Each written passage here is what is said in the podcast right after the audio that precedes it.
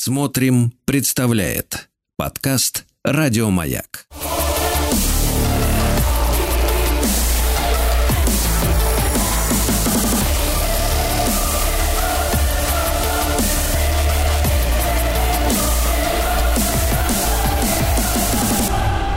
Обратная сторона музыки.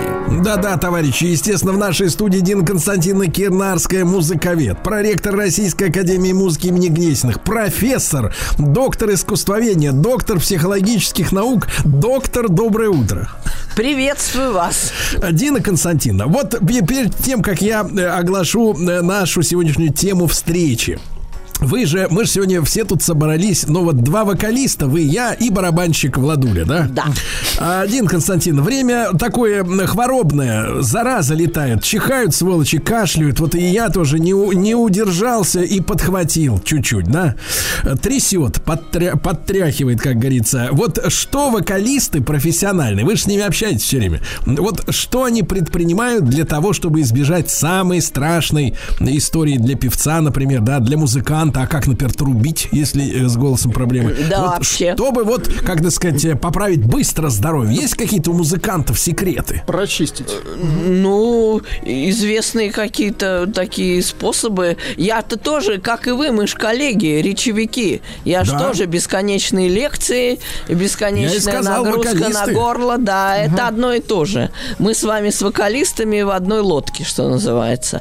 И тут единственный способ есть теплое питье. Никаких чудес.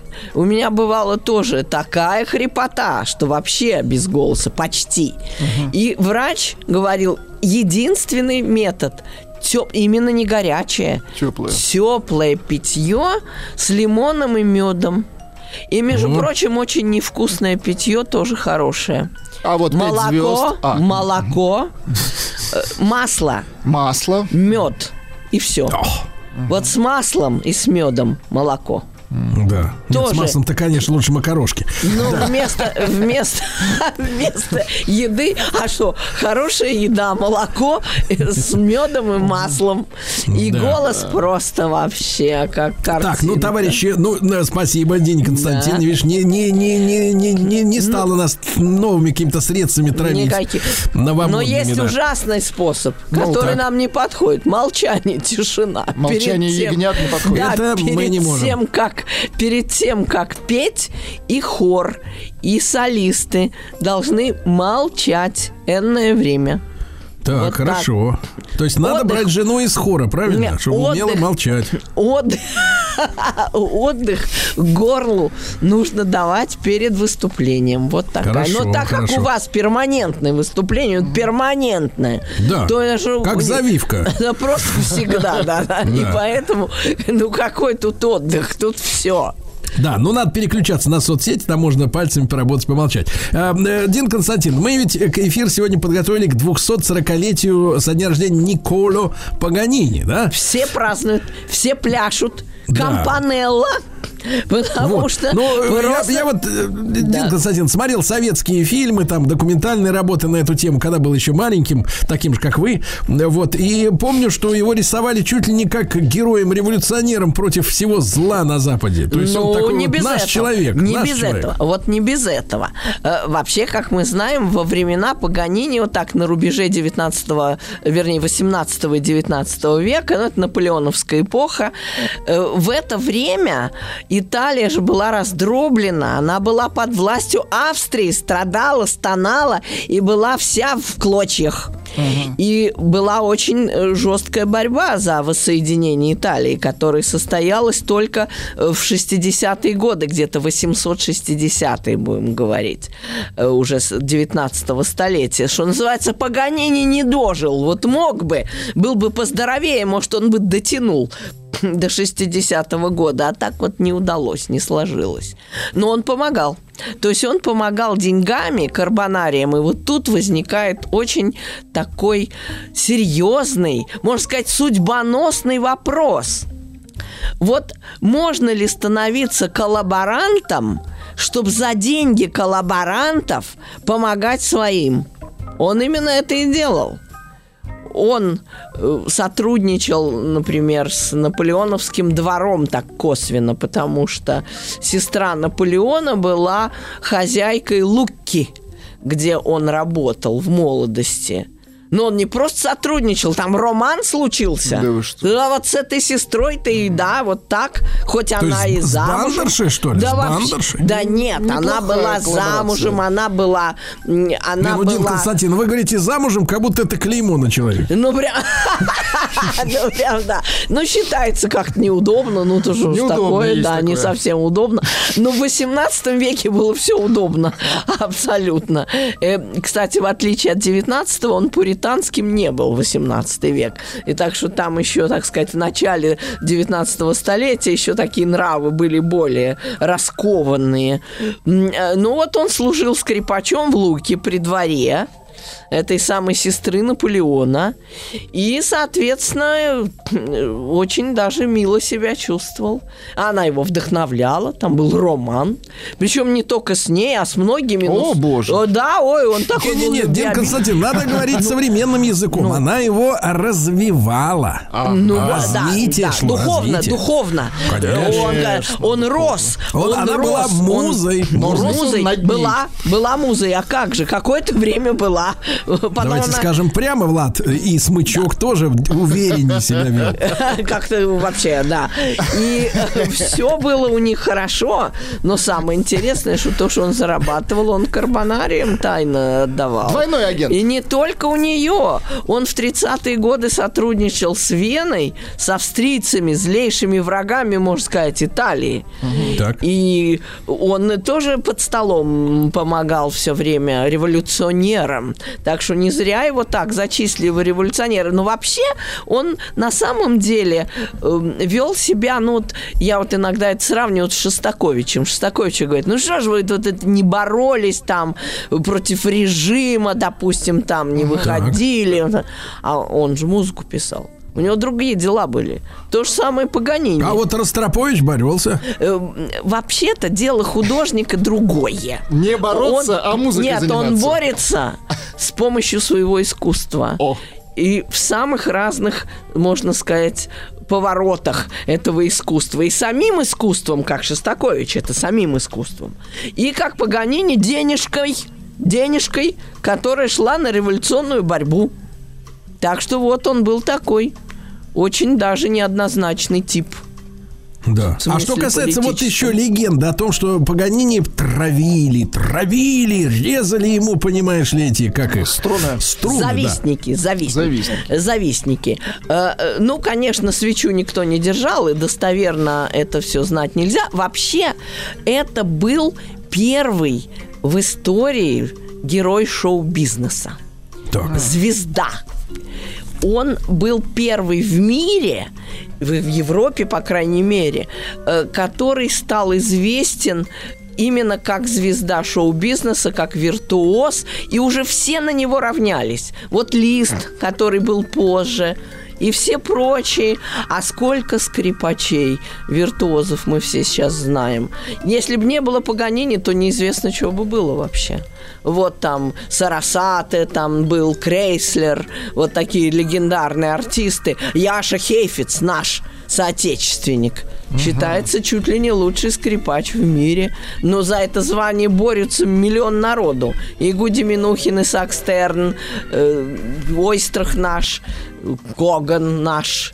И все наши, Гидон Кремер. Вообще очень много скрипачей замечательных. А, кстати, вот неполиткорректный вопрос. А с- чернокожие скрипачи есть вообще, в принципе, среди Ну, топов? э, Не может не быть, не может не быть, но не среди может не быть, топов- это такая научная гипотеза. Да, да, гипотеза, да. Но нет, нет, нет, нет. Пока не было. Среди топов вообще... Это вот, кстати говоря, давайте-ка, Дин Константин, Да. предъявим вашему сообществу, которое вы представляете, вот этим всем, Да, да, высокопоставленных, да, предъявим им за то, что до них еще не э, дошло э, этническое разнообразие.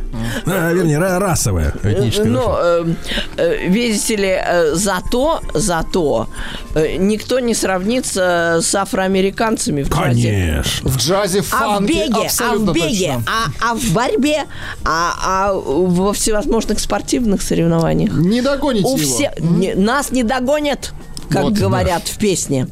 Э, но Афроамериканцы. Самое-то интересное, мы с чего начали? Скандал. Паганини первый понял, что скандал – это путь к успеху. Вот я иногда говорю, что он мог бы быть замечательный семьянин, прекрасный, тишайший человек, в рот не берет капли спиртного, вообще не играет в азартные игры, чудесно, дома с кошками проводит вечера. И все равно легенды в газетах были бы те же самые. Потому что он понял, что без клубнички, вот этой, без скандала, Инстаграм не работает. Обязательно должны какие-то скандальные истории. Выволокли из кровати графини такой-то. Муж вызвал на дуэль. Вот уже есть о чем говорить. А так о чем говорить? Про Компанеллу? А, а, пардон, пар- позвольте уточнить, Да. Дин Константин, а выволокли на дуэль или на батл? На, на дуэль. Под эту музыку выволакивали. Прям выволокли под Компанеллу. Давайте так, выволакивают ногами вперед. Не, ну не Погодите, надо, ну не надо. Еще пока жив чертяка был.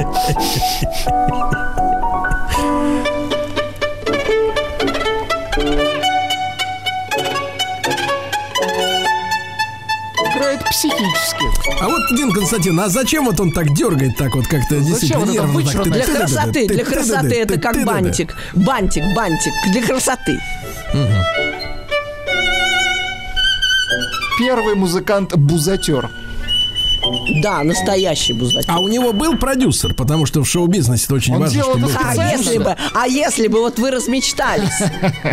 Не- не- Нет, он сам все устраивал. Э, Как и Моцарт, скажем, был сам продюсер и вынужден был организовывать подписку на ноты и арендовать залы и распространять билеты, все сами. Вот так, потому что все-таки это был достаточно локальный бизнес такой.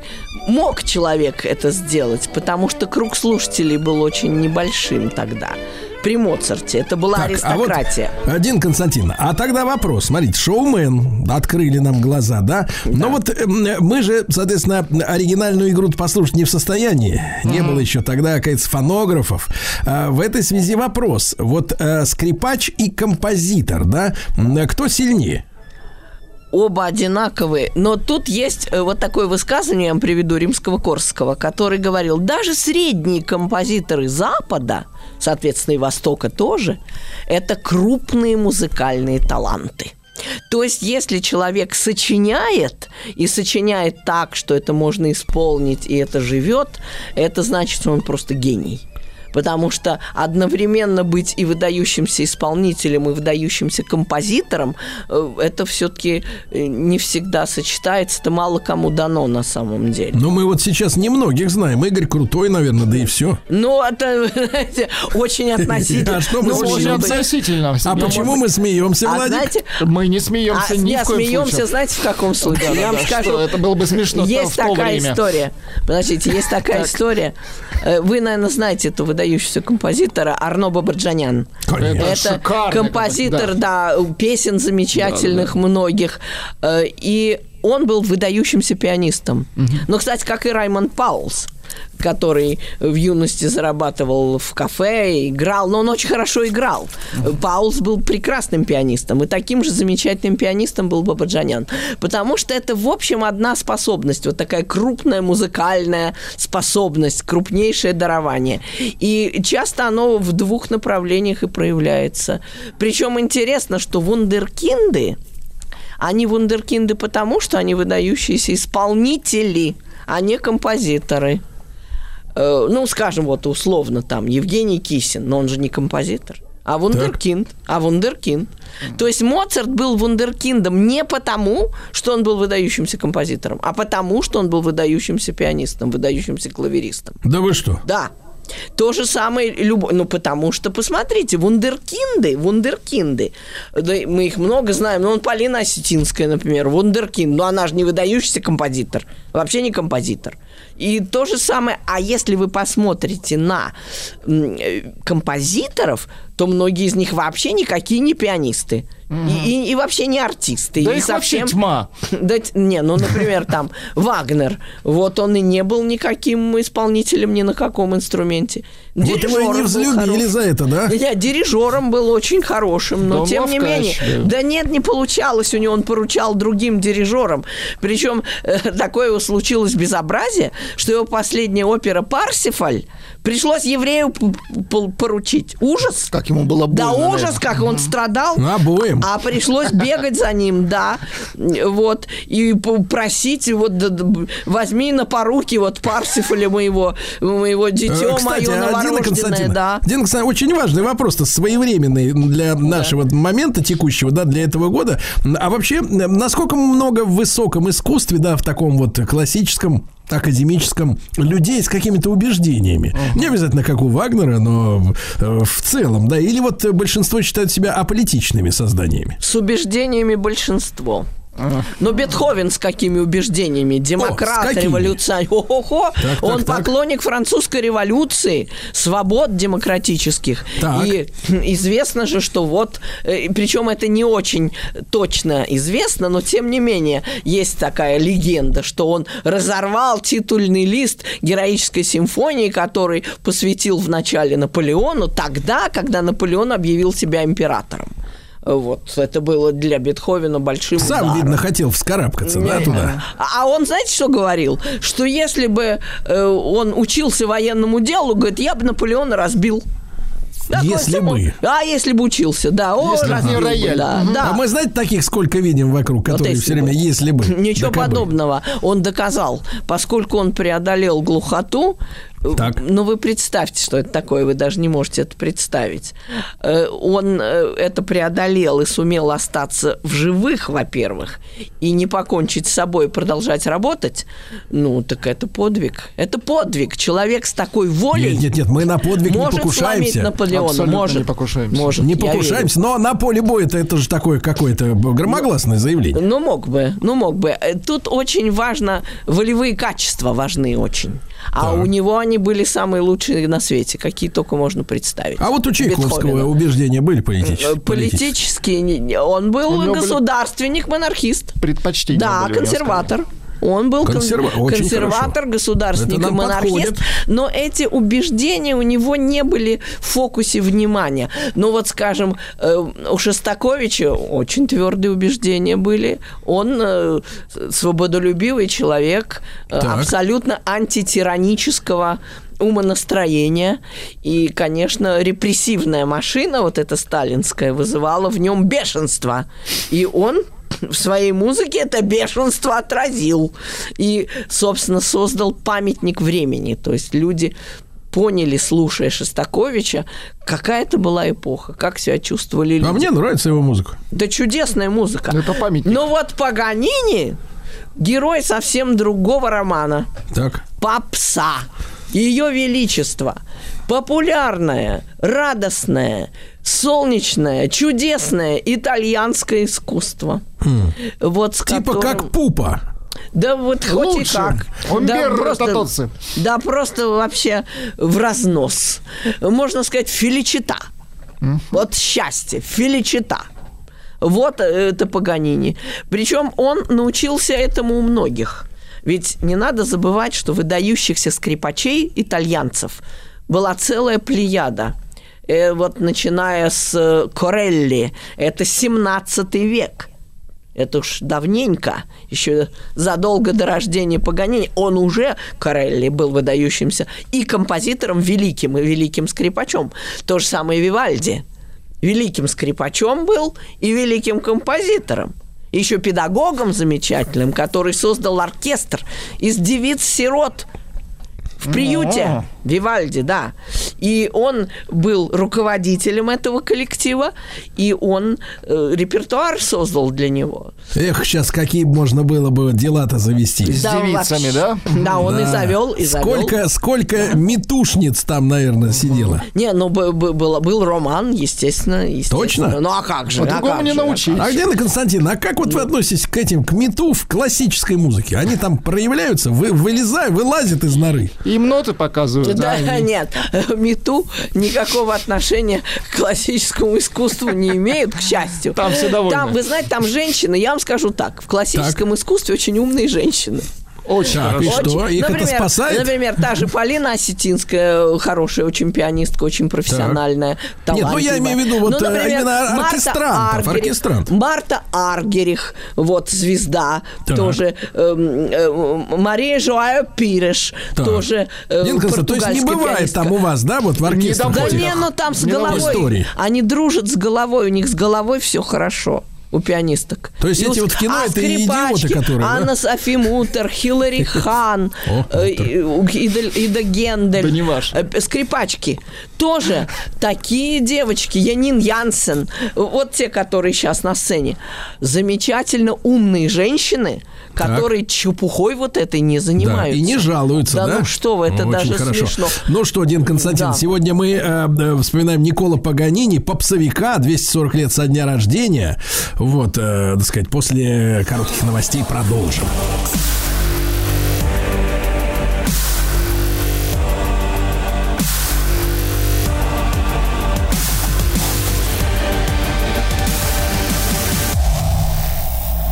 Обратная сторона музыки. Дорогие товарищи, конечно же, вы ждали встречу с Диной Константиновной Кернарски, э, Кернарской, с нашим доктором лечащим. Да, да, но мы э, лечимся искусствоведением. Искус... Музыкой мы лечимся, музыкой Да, да, да. самой. Вот, сегодня у нас разоблачение Паганини, спонсор революционного движения, шоумен, понимаешь, и этот самый Бузатер. прово- провокатор, вот как, Да, провокатор. провокатор, азартный игрок. Uhum. Valaquita. Да. Просто как перчатки менял. То есть он, а сколько вот он за, сколь- за каким количеством женщин он волочился? Ну, не, не, это как Пушкин, прям вот такой список, похожий на Пушкина. Они почти современники, поэтому действительно такая культура ухаживания, флирта, э, каких-то таких эм, пикантных отношений. А вот чем Вот брал-то женщин-то он, Дин Константиновна? Вот, э, Гением, он же гений. Не будем забывать, это гений. А гений это как запах. Это прямо захватывает. Это просто нависает над вами. Вы не, вы не можете. Мне очень. э, Я что-то вспомнила сейчас, вот скоро будет премьера демонов в Большом театре. И я вот вспомнила э, эту вещь. Э, Вот гений а, собственно, Паганини в образе демона, Люцифера часто выступал. Он же был вообще атеист, наглый такой атеист. Представляете, в католической Италии воинствующий атеист. Его же и похоронить не могли из-за этого. Так, конечно, так, конечно, это прямо как демоническая мощь. Она же над вами висит просто, как, я не знаю, над притяжение какое-то. над гига-. Над женщинами висит. А, над висит, женщинами. висит. Висит над и женщинами. они просто притягиваются как к гигантскому магниту, как Ой-ой-ой. бабочки на мотыльки на огонь. Они даже не понимают, что делают. Они просто все несутся. Вот как Тамара влюбилась в демона. Очень хорошо. Он просто шептал в ухо, и все. А она уже влюбилась. Потому что демон, потому что мощь такая, огневая, силище То есть такая. ни в чем она такая вот не О, виноватая. Ой, так она ни в чем вообще. Также и женщины, влюбленные в Пушкина, например. Так, Это же с- а тот? А гениальность. Гениальность, она же просто завораживает. Ты просто как в поле в магнитном находишься. Вот, например. И они, конечно, как на огонь летят на него.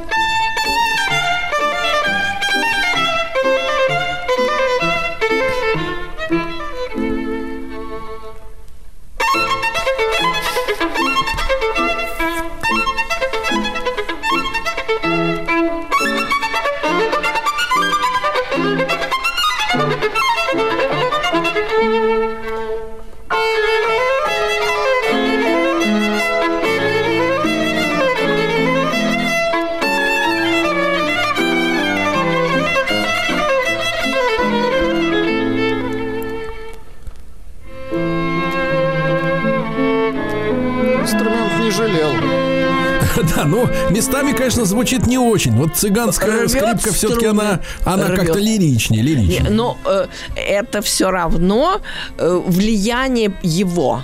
Он действительно как какое-то гигантское солнце нависает над всеми скрипачами. Э, любой юрисдикции, так сказать, и цыганской, и какой угодно еще. Скрипка же вообще очень популярна. А вот скажите, пожалуйста, Дин Константин, а вот этих, которых вы сегодня перечисляли, Да. среди которых БЛМовцев-то нету, э, как бы, да, вот эти э, топ-10, Ну, они например. тоже вот такие вот ребята-то, будь здоров, Ого-го. нависают? Ого-го. А, о, нет, талантливый скрипач это серьезно. Да, А, это конечно. опасно? Между прочим, выдающийся А кто, дирижер. вот, кто вот, скажите, пожалуйста, а кто в оркестре самый безопасный, вот, чтобы так сказать, если хочешь? Литавры. Ну ладно, тро- не трожь Я- В барабанщик. оркестре я вам скажу. Э, Самые заметные духовые инструменты это солисты. Вот если играет, скажем, труба, то все остальные замолкают. Вернее, да, они могут пыжиться, он их все равно просто. Кладет на лопатки, за- на лопатки задует, конечно. Э, Так что духовые инструменты это самый большой авторитет. То есть, если так серьезно, то вот они. Действительно, играть очень трудно. Стариков там нет. Вот в скрипичном отделе, отсеке, э, в струнном вообще виолончелисты, там могут быть пожилые люди вполне. И играют, руки двигаются, ничего. И пианисты бывают. Вон, Вы что, помните, про виртуозов как- сейчас? Нет, а в оркестре тоже иногда быстро играют очень. Дыр-дыр-дыр-дыр-дыр. Вот вспомните э, увертюру к Руслану. Первые два аккорда мы еще выдержим. пам па па пам па па пам А потом пошло трам. Кто-то же должен сыграть трам. Причем все Ну, по... есть сэмплы. Не-не-не, по всем нотам, как Так, положено. Дин Константин, а в какой, в какой возраст вот критичен для вот этой группы риска в, в оркестре? Духовые? Да. Ну, 50 плюс. Все, да? Ну, 60, плюс. это предел, 60. То есть Это скрипач и уже до всё. 90 может. А ск- да хоть до 100, если... Да вы а что? есть пианисты в 100 лет демонстрируют виртуозность. Столетние пианисты. Да вы что? Да, есть. Столетние? Сто лет. Пальцы-то работают. да. Руки работают, да. Нет, Ну, руки-то помнят. Представьте, если вы всю жизнь, если вы всю жизнь занимались по N часов в день, то будет бегать. То это уже не А забыть. вот Кстати говоря, смотрите, Дин Константин, как- тут вы ну, дезавуируете собственное заявление. Как-то вы говорили, и это в ролике в нашем сохранено, в, который рекламирует нашу вот эту программу, цикл наших встреч, что по 8 часов не надо в день Не, заниматься. по 8 не надо. Я у, у- фигурально. Но это же фигурально. Ну, не 8, ну, ежедневный Ну, труд. Ежедневный труд. В любом случае. Ну, по полчасика. Без каникул, без праздников. Вот в какой прекрасной скрипичной форме Владимир Спиваков выходит на сцену, играет на скрипке сейчас. Возраст уже довольно приличный. В этом возрасте духовики уже не играют. Ай-яй-яй. Так что вот так. Но, к То есть, сожалению, может быть, такая фраза, такая фраза от скрипача. Да, я троих духовиков сменил. Нет, ты у меня уже третий. Но пианистов, которые ему аккомпанируют, ему менять ни к чему. Они такие же выносливые. Так вот, видите ли, мы же про итальянцев-то не закончили, а что самое это важное? Так. Вот Италия не любит грузить. Вот если немцы, они начинают что-то говорить музыкантское. Ой, что-то о мироздании, вот о миропорядке, о каких-то вот глобальных проблемах. Что не немец, то глобалист. Вот Бах, Бетховен, Вагнер особенно. Да и потом тоже Хиндемит, например, немец, тоже о глобальном каком-то мироздании, о порядке мировом говорит. А э, вот итальянцы, да что вы, ни за что. Они всегда вас будут развлекать, умилять, будут вам помогать радоваться жизни. Вот, например, Это получше, получше. ну хорошо. шикарно.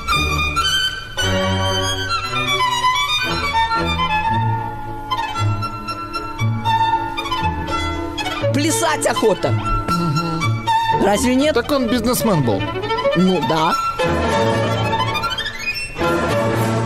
Не, бизнесмен Это одернул, одернул тех, кто пустился в пляс не вовремя. Не, пошли, пошли дальше, побежали. Это скрипичный концерт.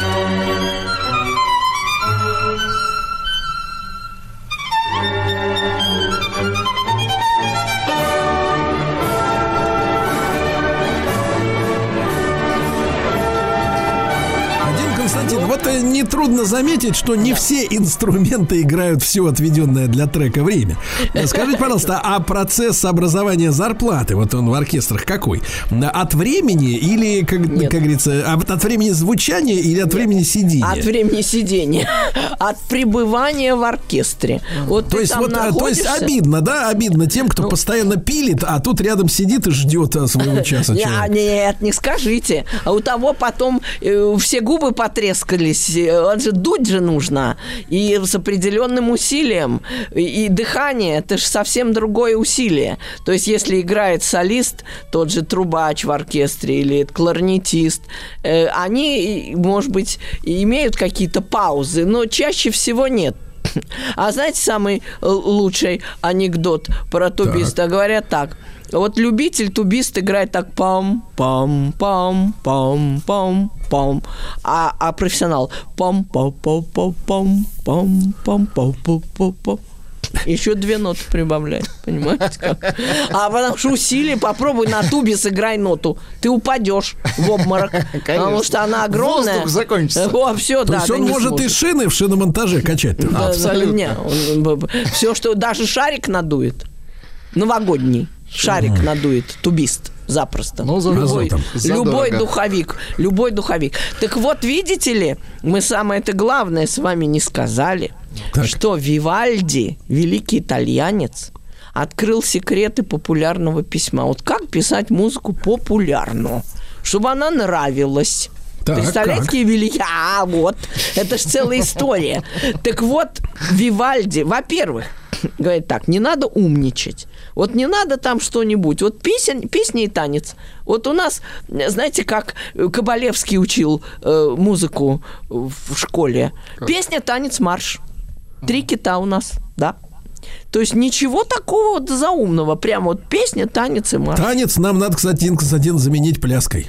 Ну, это похоже. Пляска, пляска, она, мне кажется, вот э, в меньшей степени, в меньшей степени заражена эротизмом. Причем Там искусство есть, а вот обжиманий нет. А в танце очень часто такие вот моменты не Где же часто-то? Да вы все путаете. Дело в том, что танцы стали обжиматься только в середине в 19 века. Танго вот. это уже все. Нет, танго это, это просто неприлично. Это все, да, это на грани. Это Даже говорить конец. не будем. Уже покраснели, понимаете? Даже еще не начали говорить про танго, а уже все красные и потные. Уже все, понимаете? Нет, э, вальс считался страшно неприличным. Потому что, да что же за обжимание тут публичное? Хватать женщину. Да, ужас какой-то. Но раньше, раньше все было очень церемонно. А вот вы не находитесь, Сергей и Вадим, так. вот вы как молодые люди, как джентльмены, так. что вот когда вот какая-то недоступность есть, да. когда вот нельзя даже вот пальчиком притронуться. Притронуться, ну в этом есть что-то завлекательное.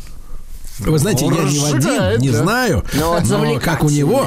Но я скажу так, конечно, вот когда корсет жесткий, ух, как это пленяет. Это вот именно. Просто из Германии вот, э, Так вот так. Э, так вот, Вивальди ты придумал, что надо писать на основе такой бытовой музыки. Вот Правильно, той музыки, которая на улице. Спеть, чтобы можно было. Вот просто, да.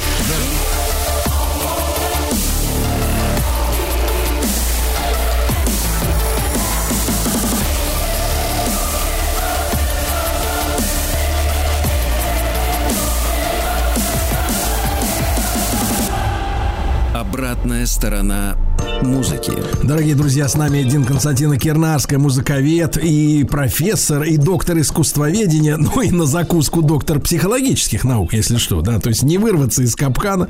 Да, сегодня мы эфир посвящаем 240-летию Никола Паганини, шоумену от серьезной музыки. Дин Константин, вот вы э, пере, начали перечислять правила написания успешной музыки от Вивальди, да? Да. А тогда вопрос, а вот эти, которые усложняют, они что, тупят? Нет, нет, они рассчитывают на другую аудиторию. Им на не какую? нужна масса. На неплатежеспособную? Нет, элита, элита. элита. Э, всегда есть, знаете, яйцеголовые в любом обществе.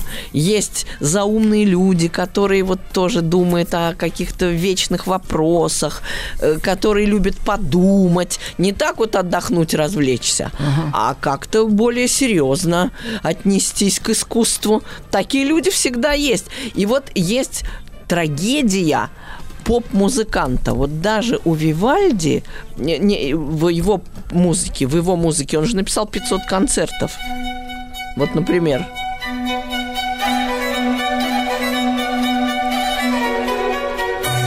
Прыгать давайте, прыгать! То есть для крестьян писал. Ну, прыгать. Ну, красиво. Отлично.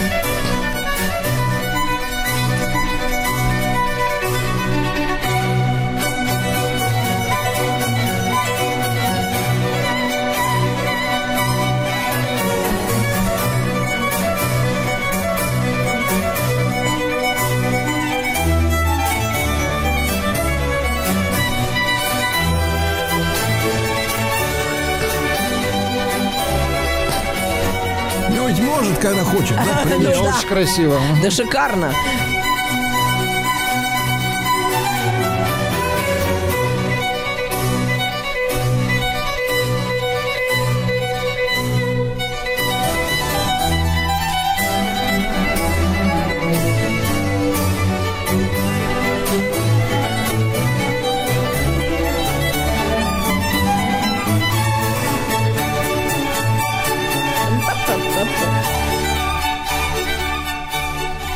Ну вот вы слышите, вот вы иногда э, рок-музыкой увлекаетесь. А кто придумал вот эти короткие мотивы, которые все время повторяются? Там па па па па па па па па па па па па Нет, нет, вот этот мотивчик основной. Там пам пам пам пам пам пам пам. Любой запомнит. А ведь это придумал Вивальди.